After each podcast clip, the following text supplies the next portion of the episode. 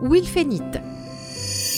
J'ai été nommée d'après le scientifique autrichien Franz Raphael von Wolfen en 1845 qui m'a décrite avec plusieurs autres chercheurs. Je suis le minerai de molybdène et de plomb et je me trouve généralement dans les cavités des roches ignées. Le molybdène est un minéral important. L'un de ses avantages est qu'il améliore la résistance de l'acier aux températures élevées.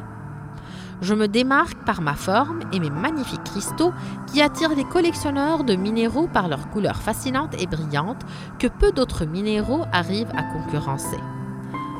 Mes cristaux apparaissent sous la forme de carrés imbriqués qui sont soit transparents, soit dans une gamme merveilleuse de couleurs variant entre le jaune et le blanc, l'orange et le rouge. De plus, j'ai un éclat comparable à celui des diamants. Malgré la beauté de mes cristaux, ces derniers sont parfois très fragiles et il est difficile de les utiliser en bijouterie. Mes spécimens les plus brillants proviennent des États-Unis d'Amérique et en particulier du Mexique. On peut également les trouver en Europe et en Afrique.